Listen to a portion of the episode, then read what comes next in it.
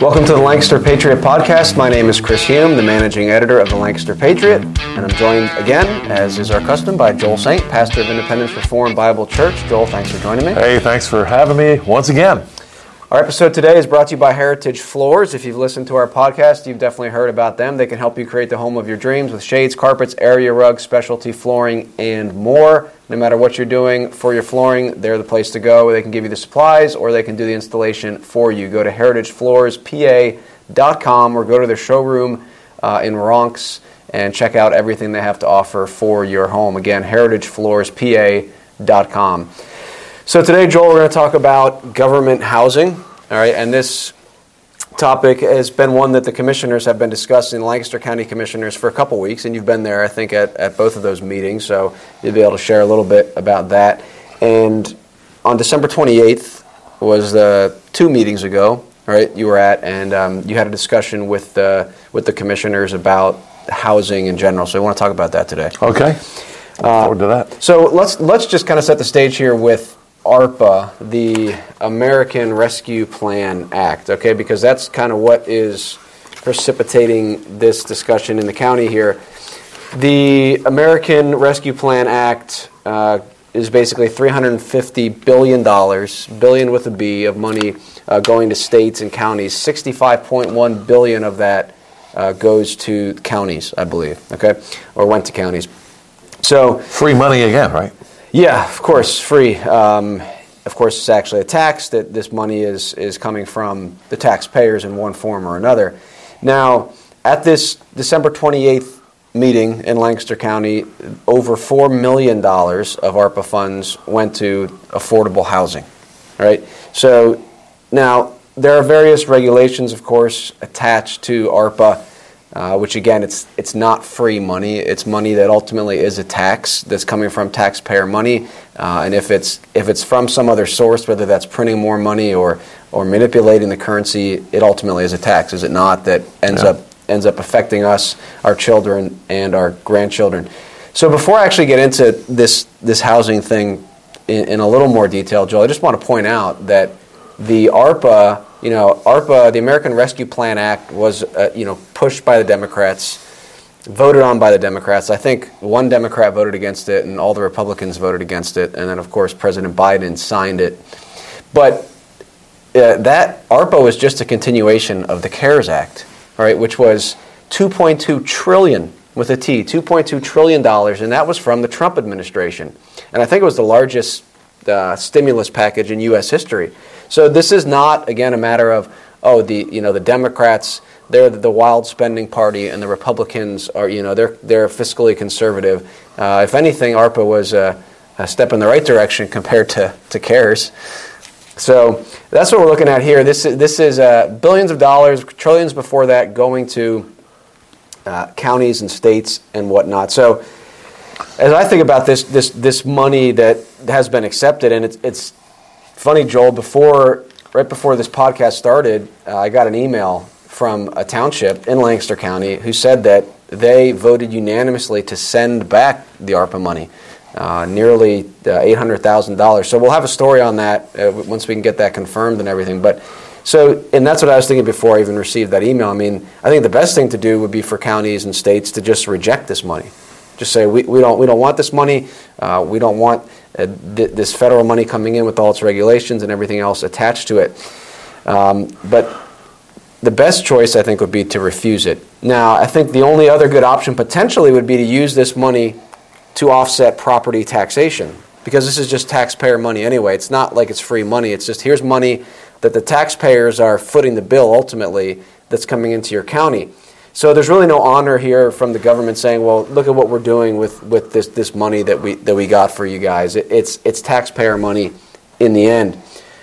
But here's one of the problems with ARPA, Joel. Wouldn't you know that there's a regulation in the ARPA funding that says funds allocated to states cannot be used directly or indirectly to offset tax reductions or delay a tax or tax increase?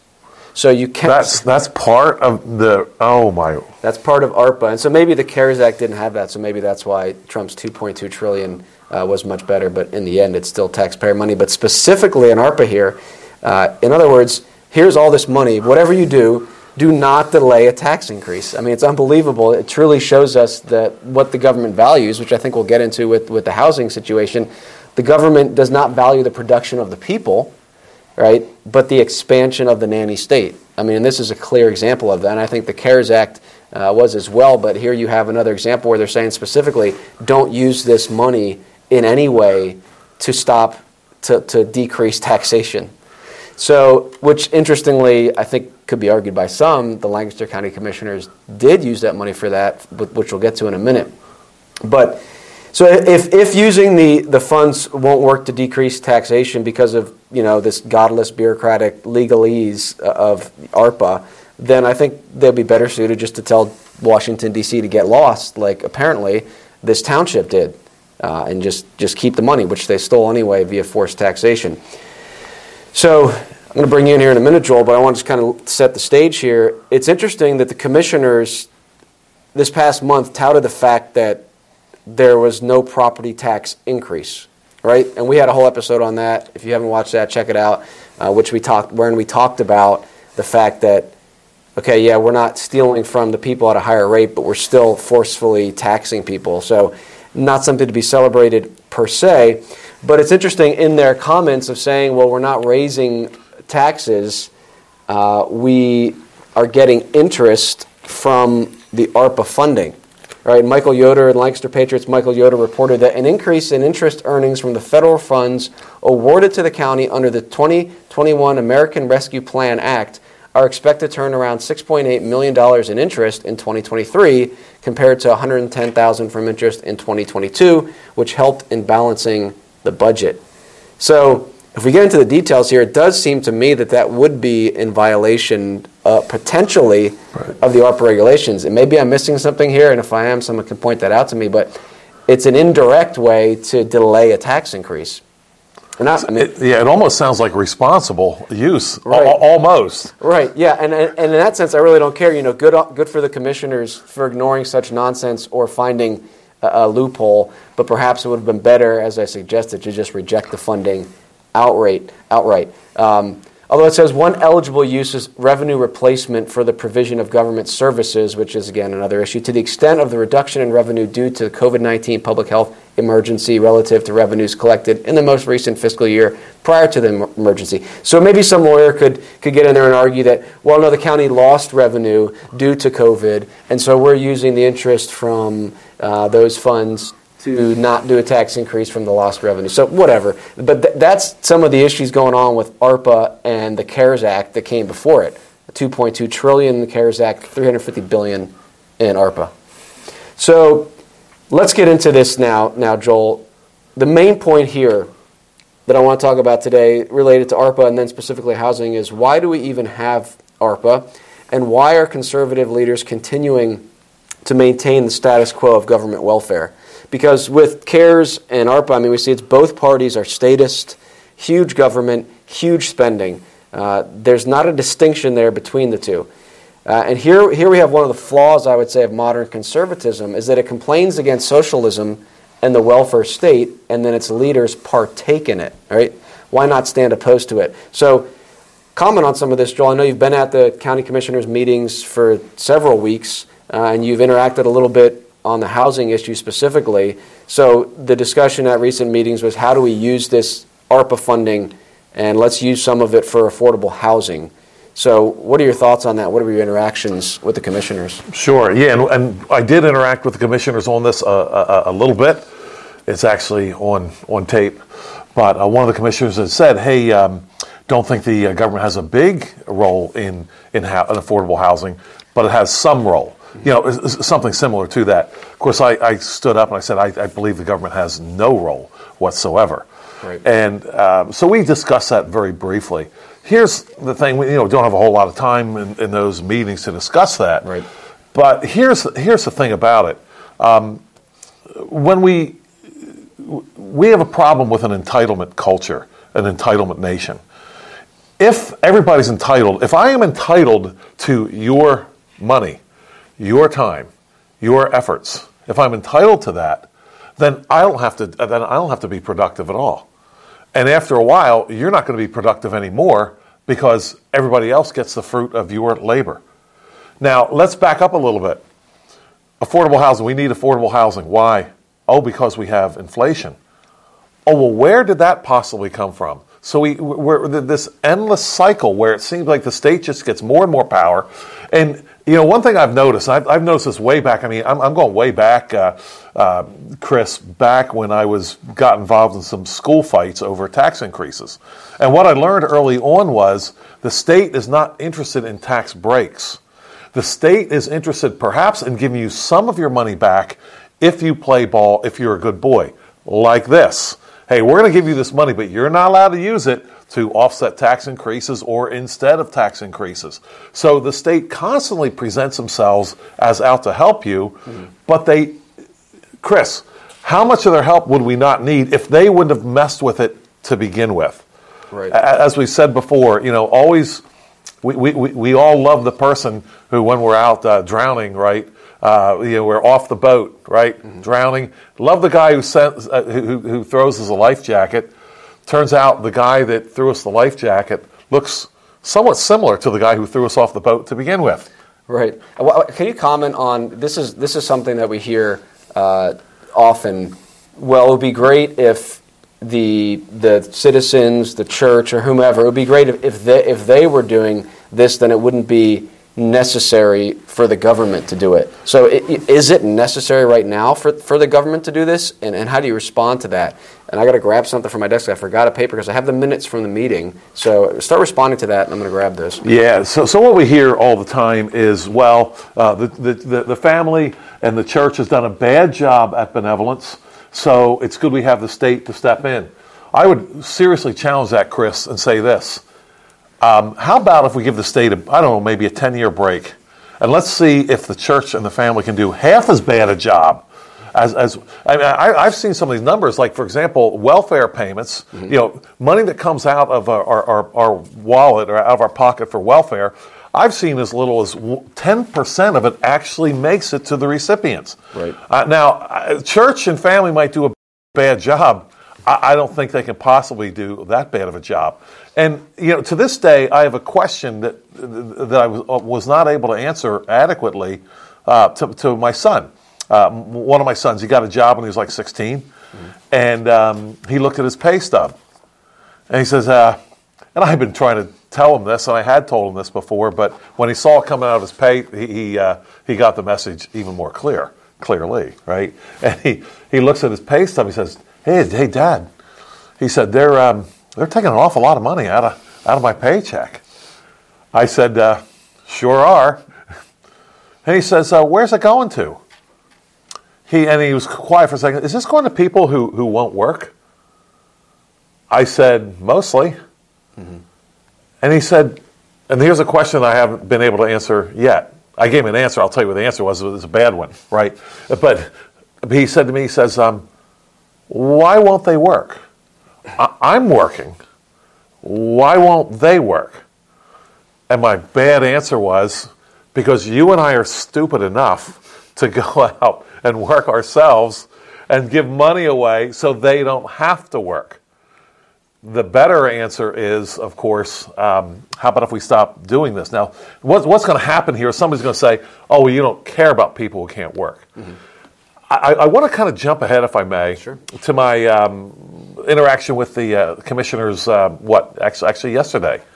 Okay. What I did was I did a little exploration, if you will, or exposition on the Christmas carol, Good King Wenceslas, okay. which is not really a Christmas carol because it doesn't say Christmas, but Good King Wenceslas looked out on the Feast of Stephen, which is on the 26th, right? Okay. And I said, so why? Let's look at this. This is like a mini sermon, but let's look at who the king was, and let's look at who he helped. So, Good King Wenceslas looks out on the Feast of Stephen, and he sees a man gathering winter fuel in the snow, and it's really, really cold, right? And so he calls his page, and he says, help me, help him." So his page helps him, right? And by the time they're done, they were able to help this man. So we're going to talk about this. Who's he helping? He's helping someone who's already working, who's already doing what he can. And I talked a little bit about what the Bible has to say about working with your hands, meaning doing what you can with what you have. Do you have two hands? Are you supposed to sit home and wait for somebody else to buy you an affordable house or make it work for you? Now, somebody's going to say, well, some of these people do work. Mm-hmm. And I did get that from one of the commissioners. Like, right. They are working, but they're just not making enough. Well, how about a second job? I mean, have people not work second and third jobs in the world mm-hmm. to work their way up? But do you really need a second job if you're going to get handed a whole bunch of money from someone else who is actually producing things? Right. That's what I want you to elaborate on, because Commissioner DiAgostino, it's in the minutes here too and in the video, which I saw. You were there. I wasn't there. But you made your comment that you don't believe the government should have a role in housing by taking money away from the productive and giving it to the unproductive. And Commissioner DiAgostino said that that's not true because most of the people living in affordable housing have jobs and are productive. And he went on to say that, as a conservative, the government intervention should be the minimum required, which I do want to get back to that. By what standard do we make that judgment? But the idea of, maybe these people are working, mm-hmm. but you mentioned something earlier before we started. But what kind of culture are you creating if it's there's constantly the state there as the caregiver? What are the issues with that? Sure. What's happening is we are creating a culture of entitled people, which is really not a good thing. And that is entitled. If you say, Chris, that the government has a role in providing housing for people, mm-hmm. then they have a right. Do they not then have a right to that housing, mm-hmm. right? Government has a role. Then, if I don't have, quote unquote, adequate housing by, to your point, whatever standard, mm-hmm. right? What standard are we talking about here? I have no idea what the standard, but if I don't, maybe it's my own standard. My house is not adequate. Mm-hmm. You, as a taxpayer, Chris, owe me adequate housing by my standard. Now, if it's not my standard, then it's somebody else's housing. Well, what if it's lousy housing? How do we even do this? But worse yet, and I'm going to go back a little bit to the idea of population control. So, what are you talking about here? Well, here's the thing. Once you reject God, then you have to have a God substitute. And the state is always there. Because the state can be sort of kind of like God. Knows a lot, doesn't know everything, but by the time they're done, they want to know everything, right? Love you, care for you. And, there's just too many people to care for if you're the state. There's just too many people. So we have to, cut down on the population. And so what's happening here is when we say we are responsible for housing, hey, Chris, why not food, mm-hmm. right? Why not? I don't have enough money to buy all the food I want. Right. Why isn't food even more important? How about winter clothes? Sometimes it gets cold out there. Does the state have a responsibility? Well, some politician's going to say, well, hey, at some point, you've got to provide for yourself a little bit. Right. Correct. Right, it gets too big. For example, Commissioner Parsons, not to put words in his mouth about that, yeah. but he said that, he supports funding for the smaller projects, but he's opposed to the larger ones. Again, by what standard are we making that? And on what principle, if the government is to be involved in housing, yeah. to be involved in education, which we've talked about at length yeah. before, by what standard do we say it shouldn't be yep. large? Yep. Why should it be small? Yeah, Chris, here's the thing. See, what it sounds like, and as a pastor, it sounds unloving, right? And so what they immediately want to say is, well, hey, Pastor Joel Saint, you must be against people living in houses.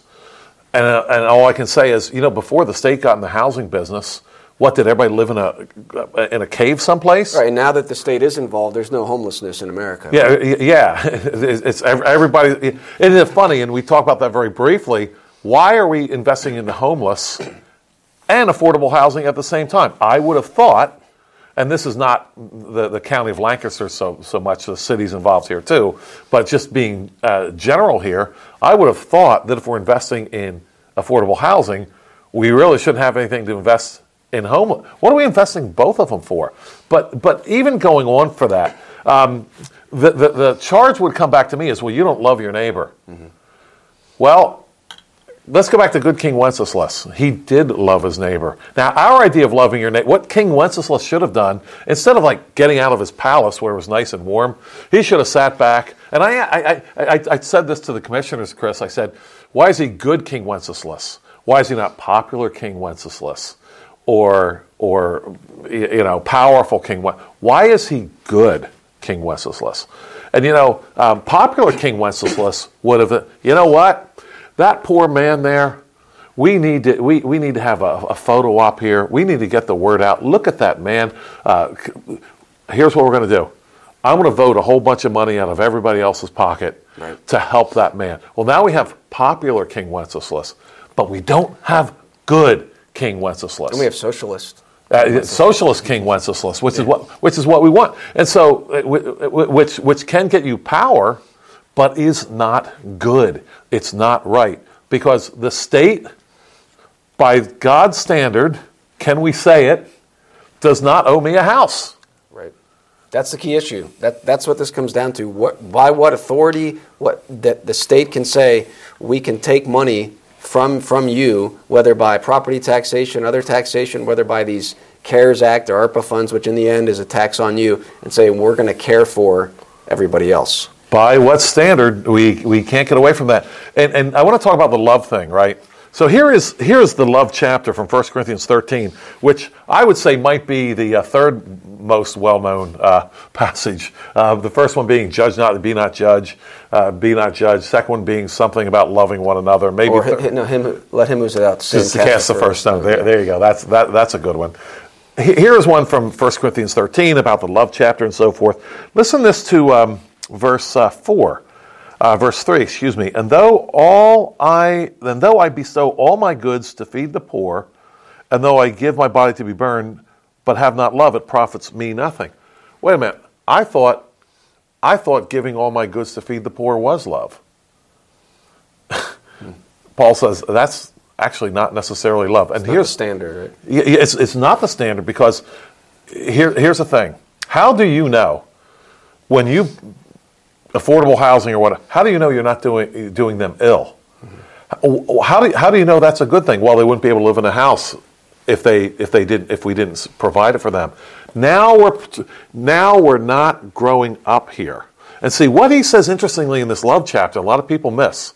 This is critical, because he talks about mostly what love isn't. He talks about somewhat what it is. Then right in the middle of this, or towards the end of this chapter, he says this. When I was a child, I spoke as a child, I understood as a child, I thought as a child, but when I became a man, I put away childish things. What do we do for children? We provide for them. Yeah, it's true. A child cannot provide for his own house. You know, put him in a crib. He didn't make the crib or whatever. We provide for children. You know what? When we grow up, we put away childish things and we provide for ourselves and for our neighbor and for our own children. And what's happening here with these government programs, Chris, that we house and whatever, we are keeping them in perpetual childhood. Mm-hmm. And it's terrible thing, because after a while, you're not going to have people that can produce anymore. I mean, do we forget, Chris, that it's people that are actually producing that make it possible for these other people to have this so-called affordable housing? And I've interacted with people that will say things like this. This whole system that you're talking about, it encourages people, it does discourage people, and many times, from working. Because even if they have a job, a lot of these government housing projects will say, okay, this is the, you know, income limit. If you make more than this, you can't live here. And so people, I've spoken with them and say, well, you know, if I make more or this or that, or, you know, that type of thing, well, then I'm not going to be able to get these benefits. So you're actually discouraging people from being productive because of the money stolen from you and other people to go into this housing. Now the people that are there, and you know, they might have the best of intentions, some of them, but you have created a system where you encourage people often to be unproductive. Okay, well, yeah, I have this job, but I'm not going to try to make more, because if I make more, once I get over that threshold, well, now the government's no longer going to provide my housing, and even if I'm making an extra X amount of dollars, it's going to cost me more over here, so I'm just going to stay at this level and continue to, you know, be supported by the government. You know, boy, there's so much to talk about here. Let's ask who even invented charity. Alvin Schmidt, in his book, How Christianity Changed the World, points this out again and again, that it was the church and the family that were providing charity while the state was burning the villages mm-hmm. and selling the women and children into slavery and killing the men. So what's happened is, of course, is the state has now come along and says, well, we can do it better than you can. Mm-hmm. It's not working. I don't know what the amount of trillions have been spent on the Great Society from Lyndon Johnson. Think about it, Chris. It was going to eliminate poverty. Mm-hmm. This was back in the 60s. Well, just like government education was going to eliminate all the woes of society. Yeah. Same thing. Everybody's going to have to learn to read and write, right? Yeah, no more crime. I mean, I think we talked about Thaddeus Stevens. I don't know if it's him that said that. But yeah, same thing. Okay, all these programs, get rid of homelessness, get rid of poverty, get rid of crime. Doesn't work. Yeah. I don't know if I ever told you this, Chris. I went, when I ran for office back in the 90s. Any plans on doing so again?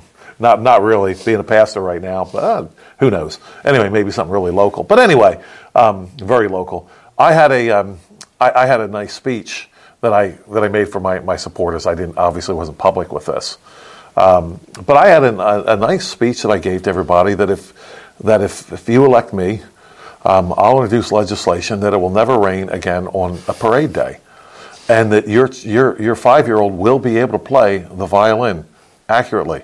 And I had all these wonderful, wonderful promises.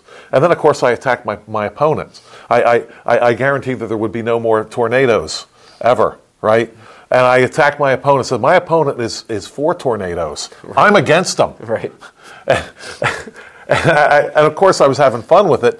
And my point was that there's certain things you can't do, even though you sell it like you can do, like eliminate poverty. Right. You can't. I remember reading years ago a guy who said...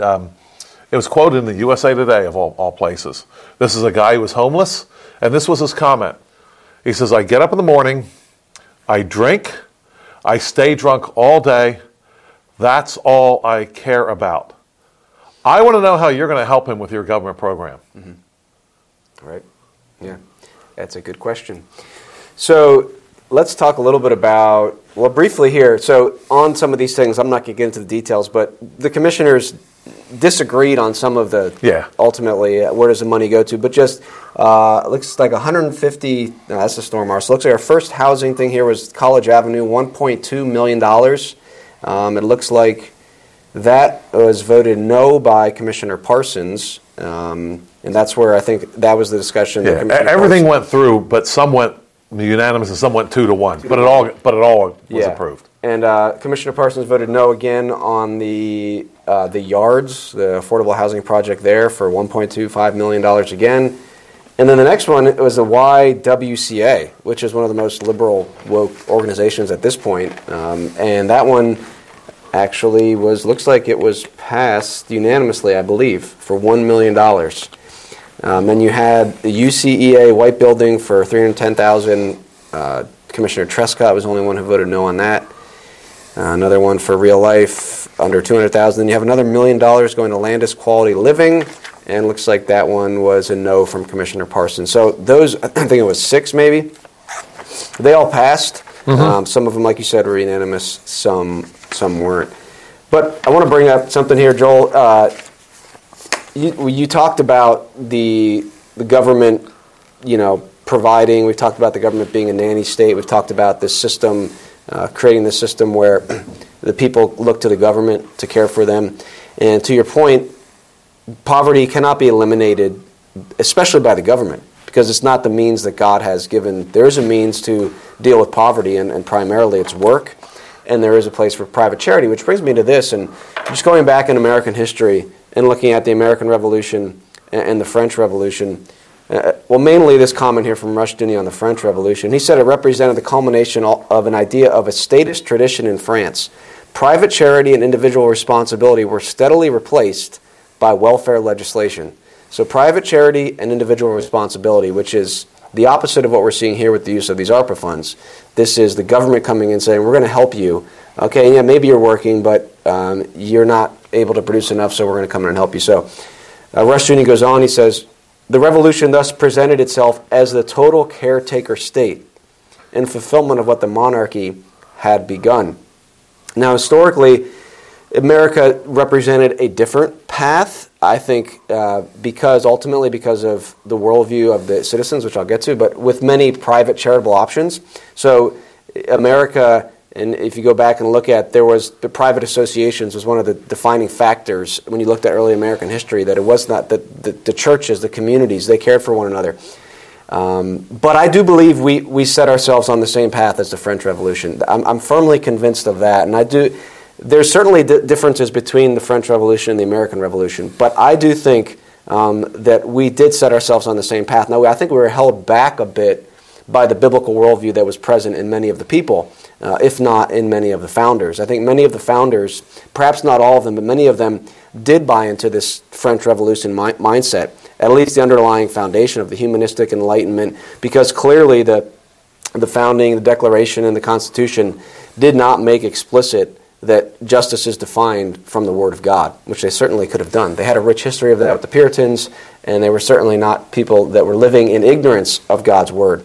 But they chose instead to say, well, we're gonna build on Enlightenment principles. Now, again, I think the America has had a longer run of private charity, and we're seeing more and more of that degraded now. And I think that was because at the founding generation, here's a quote from historian Gerard Butler. He said, the founding generation was, and this is the people, not necessarily the political leaders, because here he's even showing the difference between Jefferson and most of the people, and he's saying that most of the people didn't have the views Jefferson did, which Jefferson was one of the founding fathers. And I think that's where it is sometimes confused. Okay, well, the American Revolution was so much different than the French. Well, in many ways it was, but the underlying foundation here of the state being the caretaker, I think, was laid at our founding. But this Butler said this. He said, the founding generation was, as a matter of sociological fact, a Christian community at a time when Christians, especially the majority, subscribed to a Calvinist theology, really believed that they were dependent upon an almighty God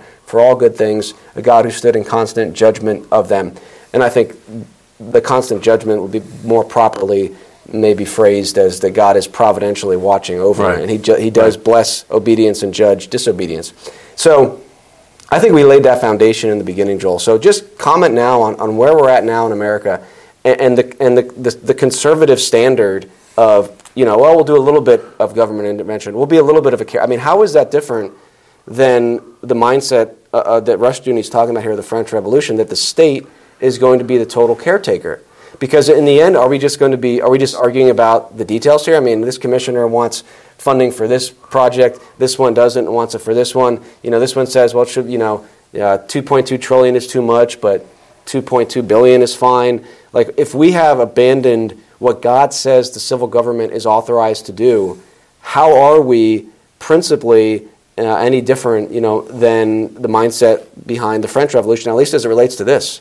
Because I would think we would agree, you and I would agree at this point in America, we are experiencing that. And I think it didn't start 10 years ago, 20 years, it started long ago. Yeah. So what's your kind of analysis on where we're at and how we got here and maybe how we can begin to get out of it, especially at a local level? Are we just going to continually just argue about the specifics? We shouldn't have too much government intervention, but a little bit's okay. Where do we go? Yeah, we are at sea in a ship with leaks, with no compass, no sails, no rudder. Give you an example. On the way here, right, I saw two bumper stickers, right? Car with, okay, now both, it's important, both bumper stickers are on the same car, okay, right? Now, keeping in mind the government is force. That's what it is. We're going to pass this legislation, and if you don't comply, we're going to fine you or jail you. Sounds like force to me. It is force. You behave the way we tell you, okay? And I'm not even arguing with that right now. What I'm arguing about is the standard by which they utilize that force, okay? So here's the two bumper stickers, right? One was that annoying coexist bumper sticker thing, right? And on the same car, that other bumper sticker you've probably seen that has a little picture of the globe or whatever, love your mother, right? So I thought to myself, I'd like to talk to that person and say, you know what? We should coexist, right? You and I. But I don't believe in loving your mother. I don't believe in loving the earth. Can we still coexist? And without a standard, I don't know where that conversation would even go, Chris. Right. Now what? Because I have two commands there, and they are commands. Command number one, coexist. Command number two, love your mother. Without a standard, then what in the world? Where in the world are we? We can't go anywhere. Now, let's say that we had a politician here, and we said the politician we were talking about earlier, are you responsible as a politician to make sure that I have enough to eat? Mm-hmm.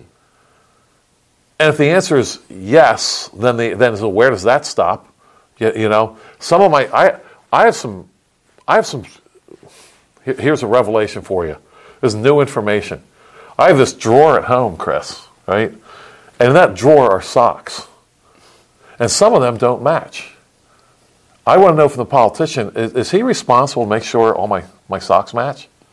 Or is there a limit to this thing ever? Right. If there's a limit, then by what standard? Let's ask another question. What do I have a right to? To what do I have a right and why? Mm-hmm. Why is the question.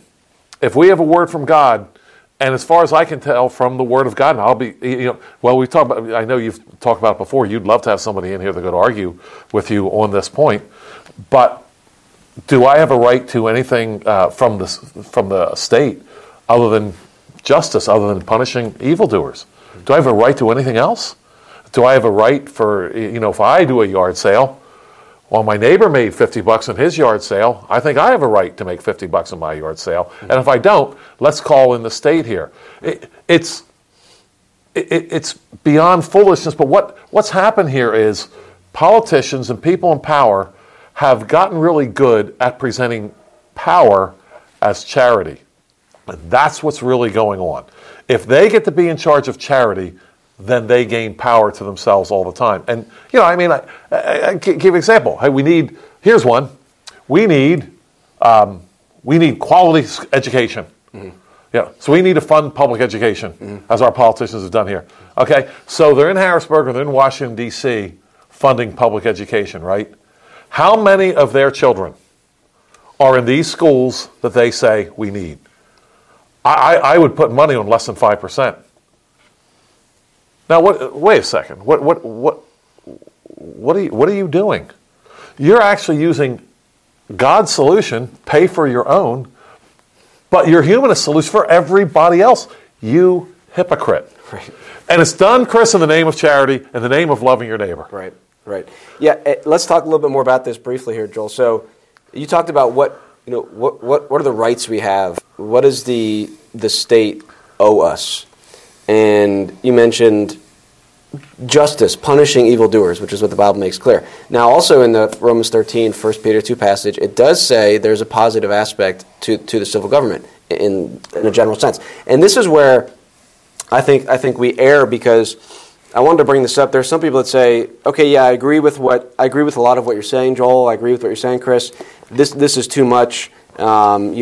Too much government intervention, too many projects. Again, what's too much? But they say, okay, I agree with you. We need to go back to, the American founding. We need to go back to the Constitution. We need to go back to the way it was previously. And they'll make arguments like, we can have a government school system. It should be Christian though, or we could have the government might have a place to encourage godliness. They might say, well, okay. Yeah, maybe you're right that the affordable housing is encouraging people to be unproductive. But what if we had systems where the government is encouraging responsibility, and where they're subsidizing people that are being faithful and having big families? I don't know. I mean, these are things that some of these thinkers are presenting. But one of the questions is, well, how are they going to be doing that? Where are they getting the money mm-hmm. to even do that? Is it not going to be by theft, by forced taxation? But biblically, the one thing we have a right to demand from the government, I would say from Romans 13 and 1 Peter 2, is this: other than the fact that they're dealing with evildoers, is that they owe us praise if we are obeying God's law. That's what it says. They are terror to, and they are praise to those who do good. So the civil government, that's the handout we should want from the government. If I'm being faithful and obeying God's law and providing for my own, the only handout that I want from the civil government is to say, hey, good job. Right? That's the handouts that we should want, nothing else. But when we go back and adopt this mindset, well, we can have a little bit of government intervention. We can have a little bit of government involvement in welfare. And we're going to go back to the founding because, you know, they got it right. Well, I want you to speak maybe on both of those things or one of them. But returning to the founding, I don't think is the solution here. Because at the founding, again, there was a great foundation laid in the nation of biblical law. But that began to be chipped away at with some of the founding documents. So do we return to the principles of the founding, or do we return to the principles of God's law? Yeah. Because the former, I think, would not ultimately be able to resist government intervention for welfare. And conservatism, you know, the conservative movement has demonstrated that. We're $2.2 trillion for aid, and now we're just squabbling over, okay, well, how much aid should we give? But God's law is fixed. It's standard. The standard is fixed forever, and we are not going to look to the government to give us handouts other than praise for following his law. Yeah, what we've got is a system now where, let's put it, if you're not praised for doing the right thing, you will ultimately be praised for doing the wrong thing. Did we not see that in 2020? Mm-hmm. These were the heroes, people murdering, people burning down buildings. These were people of virtue, and I'm not overstating the case here. Remember the one mayor called it the Summer of Love, you know? And these were people that were out there for equality, and these were people that were out there to actually love your neighbor. So during 2020, loving your neighbor sort of became, let's burn down our neighbor's property. Right. And that was going on. So once again, we get away from God's standard. And when we do that, we think, Chris, we get in this neutral area here where we have God's standard, we have man's standard. No.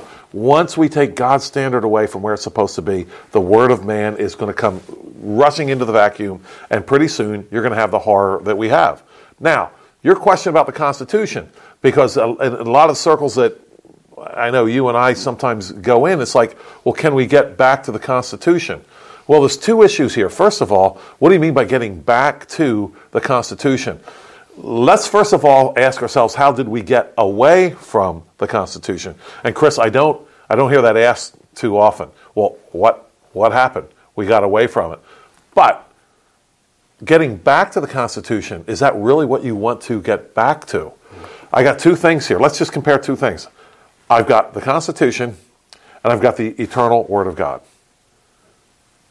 Why would I want to go back to the Constitution and not back to the eternal Word of God? Now, somebody's going to say, well, the Word of God isn't good enough. Mm-hmm. Now we're hitting pay dirt. Now we're getting where we're at. Yeah, the Word of God is not helpful enough here. We've got to have something else. And here is the problem that I run into with Chris again and again talking with my Christian friends. It goes something like this. Well, the Bible doesn't speak to these issues. Okay, when you say the Bible doesn't speak to the issues of state and of society, you have given up every single argument. You've given up your conservative arguments, too. You have, because now it's just your word against somebody else's, and somebody else comes up, well, you know, Joel, you don't believe in public housing because you're not in favor of the public good. Mm-hmm. I, on the other hand, am in favor of the public good. And I can argue from my conservative standpoint, well, it's better to have the people who earn the money, keep the money, blah, blah, blah. Mm-hmm. And somebody else said, oh, no, it's better for the supermen and women to distribute the money because the people can't be trusted with their money. They're wiser. I mean, you can do philosophical arguments on that. They're wiser. They know better. The common people can't understand it. Yeah. And you can make a philosophical case for the common good. And it's very easy to do that. And Nietzsche's Superman. You know, and as I understand, Nietzsche, or everyone else say the dude's name, he thought it was ridiculous to have common people even vote. Mm-hmm. You know, he's good grief. He said they can't even take care of themselves. Right. And you're going to give them the power to vote? No. That's why we need the Superman. Mm-hmm. The only way we have to make it work is the super. And hey, why not? I mean, if you have no standard, maybe these people in Washington do know better. After all, they got elected, right? Right. What do I know? I'm just a dope who goes and works for a living. Yeah, I mean, they're the experts. They're the ones that should tell us how to live. Now, there's a lot of things about, just since we're on the topic, about the American founding that I greatly appreciate and that was based indeed on the biblical worldview. There is much of that there, and I think way more than if you look at the French Revolution compared to the American War for Independence. But that being said, I think we make a mistake when we say, okay, well, since there was a lot of good there, therefore everything that came from that generation is to be the standard. Mm-hmm. And I think we make a big mistake when we do that, because the fly in the ointment was this Enlightenment humanistic philosophy. Right. And it's there. And so you had some people that were very well-intentioned, you know, even perhaps better than the conservatives of today, perhaps, and they were trying to live out their biblical worldview. But if they erred and strayed from God's word and were influenced by humanistic Enlightenment thinking, we do well to avoid those errors. Just like there might be errors we make that our descendants might say, well, look, you strayed from God's word on that, but there has to be a standard that we look to. And this is a big thing I'm seeing now in the conservative movement, and probably for years and years, you know, well, you know, this argument between the conservatives and the liberals, well, was the American founding Christian or not? And I think, you know, that's a good conversation to have, but I think it ultimately misses the point, because the question, the main question is, what does God's word say and how do we obey it? Regardless of what they did. Now, it's important, but primarily, we need to know, what does God's word say? Because then we can make the judgment, well, here's where they were actually going against God's word, even if they had the best of intentions. But to just say, well, okay, we're going to accept everything, and the solution is to go back to the founding. Well, as you mentioned, you know, how did we get away from it? And I would argue there were things built in there, contra biblical law, that laid the groundwork. Yeah. We could look necessary and proper clause, general welfare clause. Yeah. I mean, we're not going to get into all that today, but those things are there that leave an open door. Interstate commerce, what was that about? I mean, those things are there that, to me, what we're experiencing, in a sense, has been created by that system anyway. Right. So, okay, Chris, I'm going to ask you to role play. I want you to be a conservative for me now, right? I'm going to role play. Chris didn't know this was coming. All right, and you're not supposed to do this when you're the guest, so you might throw me off after this. Okay, but here, I want you to be a conservative, right? Some people don't think, probably wouldn't consider me a conservative. Right, but I'm going to ask you to, we're role playing here, okay? Yeah. Chris, you're a good conservative, and you love the Constitution, as all good conservatives should. Let me ask this question, Chris. Can the Constitution be improved on? Is there any improvements that can be made to the Constitution? Well, perhaps, maybe with an amendment process, but that's all wrapped into the Constitution itself, so it is sufficient for the needs of the nation. Is it infallible? I don't know. I don't know if it's infallible, but you know, we can adjust it if needed. But it's, you know. Yeah. So it could use some adjusting from time to time. Potentially, yes. Yeah. By what standard are you going to adjust this Constitution of yours? Well, we're going to have to look at. I've never really thought about that, Joel. I mean, generally speaking, I think the Constitution is sufficient. But if we had to change it, I guess we'd have to just look at the modern needs of society. Isn't that what we have now? Do we not have all our politicians saying that exact same thing? Chris, I would, as a good conservative and coming from a pastor here, I think I might have a better plan. If we're going to improve the Constitution, the standard we must have is the Bible. Right. Because if the Bible, stepping out of our role play here, which I surprised Chris with. How did I do? Right? Sounded pretty good, like a good conservative there, Chris. But if we're going to improve, and I would hope we would not say the Constitution is like infallible, right? It's not a perfect document. If we're going to improve it, then I don't know any other standard to improve it other than an infallible standard. Right. Yeah, that's the question. And, you know, I kind of was somewhat joking. Some people might say, well, hey, you're not a true conservative because you do X, Y, and Z. But I think the principles of the conservative movement that I value, and that in one sense I would consider myself a conservative, are those principles and values that are based on the Bible, because that's the question. And this is, I think, is one of the problems with a general vague conservatism, right, you know, maybe based on Burke or something, that, okay, well, we need to preserve the traditions, and we're for slow change, and there's, and I get that there's value in social, you know, the social integrity and history and all those things. I get all that, but at the end of the day, by what standard do we say that change has to come at all? And if it's not by God's law word, then it is completely arbitrary. So I do think there are values worth conserving, and I think the conservative movement is right about a lot of those values, and I stand with them, you know, in opposition to the destruction of traditional marriage, their attempted destruction, and the principles of big government and taxation. I think the conservative movement, by and large, has betrayed those values, and I think I'm being consistent with them. So, but that's the point. How do you make that judgment? How do you make that how do you judge whether or not this is worth conserving or not, and whether or not the Constitution should be changed if it's not the law word of God? So we're gonna have to wrap it up there today. We kind of good discussion. We got down a lot of paths there, starting from the affordable housing issue in Lancaster County. But this is the point, Joel. All these things, there's a worldview behind it. There's always a worldview, and I think so many in our day are maybe willfully ignorant of that. Well, I don't want to think about my worldview and the underlying ideas that formulate. This is what the government does, and we need to step back and say, okay, why, on what basis, and by what authority? And Christ is the authority. He has ascended. He is ruling and reigning right now, and he is in the process of putting all things under his feet. So it behooves us to say, okay, what does he say? And I think that's where we err, of course, when we don't do that. So, final word for you, Joel, on on your interactions with this housing. You know, consistently appearing before the county commissioners and trying to challenge them, and I think trying to challenge our listeners here. By what standard are we going to judge any of this? And how do we think about housing? How do we think about taxation? How do we think about these ARPA funds and the challenges that we have when the churches also in the county don't want to address this? So final word for you, Joel, and we'll wrap up. You know, we need to ask this question. Is it ever possible that helping can hurt? But we don't want to ask that question, because the answer is just not attractive to us. Mm-hmm. We've got in our heads that whenever we give money out to somebody, then it's helping them. Mm-hmm. What if it's hurting the plundered? Right? Mm-hmm. The plunderer, right? Because they're benefiting from somebody else's efforts, and the plunderee, right? The one who is receiving the funds. Once we get away from the Word of God and start to do this on our own. And so, what do you mean the Word of God? The Word of God tell you? No, it tells us how to interact with our neighbor as far as what the responsibility of the state is concerned. It tells us, Chris, and we don't have to guess here. Now, if the Bible tell us how to bake a cherry pie, we would have to do what the Bible says about how to bake a cherry pie. It doesn't do that. We have liberty, we have freedom in how to bake a cherry pie.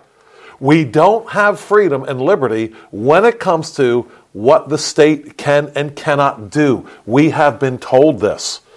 If we deny that, then the only thing that's going to happen with whatever we substitute is going to hurt those three. It's going to hurt all three. It's going to hurt the plundered, it's going to hurt the plunderer, it's going to hurt the plunderee. And that's what we see happening in front of us as our civilization, frankly, burns to the ground. Yeah, and just to add to that briefly, the parable of the broken window. I don't know if that was Hazlitt or Bastiat. I think it was Bastiat. Yeah. So the parable of the broken window, right? You don't see. I'm not going to get into that parable, but the idea is you don't see the ramifications of certain things. And when you're taking money from the productive, just to be generally speaking, and those who are not as productive, we don't see the good that could have been done by that person who now has less resources to create jobs, create infrastructure. So we don't see that, and that's the whole thing of the broken window. You don't all you see is the government's coming in and we're helping, and you don't see the harm that's being done because you can't see it because it never happened, because the good never appears because the government has taken the money by force. So that's that's a good point that you brought up there with those three parties. In that. So, well, today we don't have time to get into, maybe next time there's an Amish farmer who's been charged, we covered the story in November, but there's some new developments charged with dealing firearms, not in accord with federal regulations, of course. So again, here we have the government coming in saying, well, we need to take care of things here. We need to tell you not just how you can sell your food, but also how you can sell your gun. So we'll save that for another time. For more information on Pastor Joel Saint, go to irbc.church. Also, Joel is the Executive Director of the Mid-Atlantic Reformation Society. I think you can go to thinkandreform.org, thinkandreform.org for more on that. Again, if you're not a subscriber to the Lancaster Patriot, I encourage you to become one. Go to LancasterPatriot.com. Sign up now. We deliver once a week right to your house. We're covering the local news, also some state news and national and world news, but primarily focus first in the county because we believe you need to know what's happening here in order to bring about any positive change. So check out our local stories. We also have some commentary in there that's sure to ignite some conversation. So go to LancasterPatriot.com, sign up today. Until next time, God bless and Godspeed.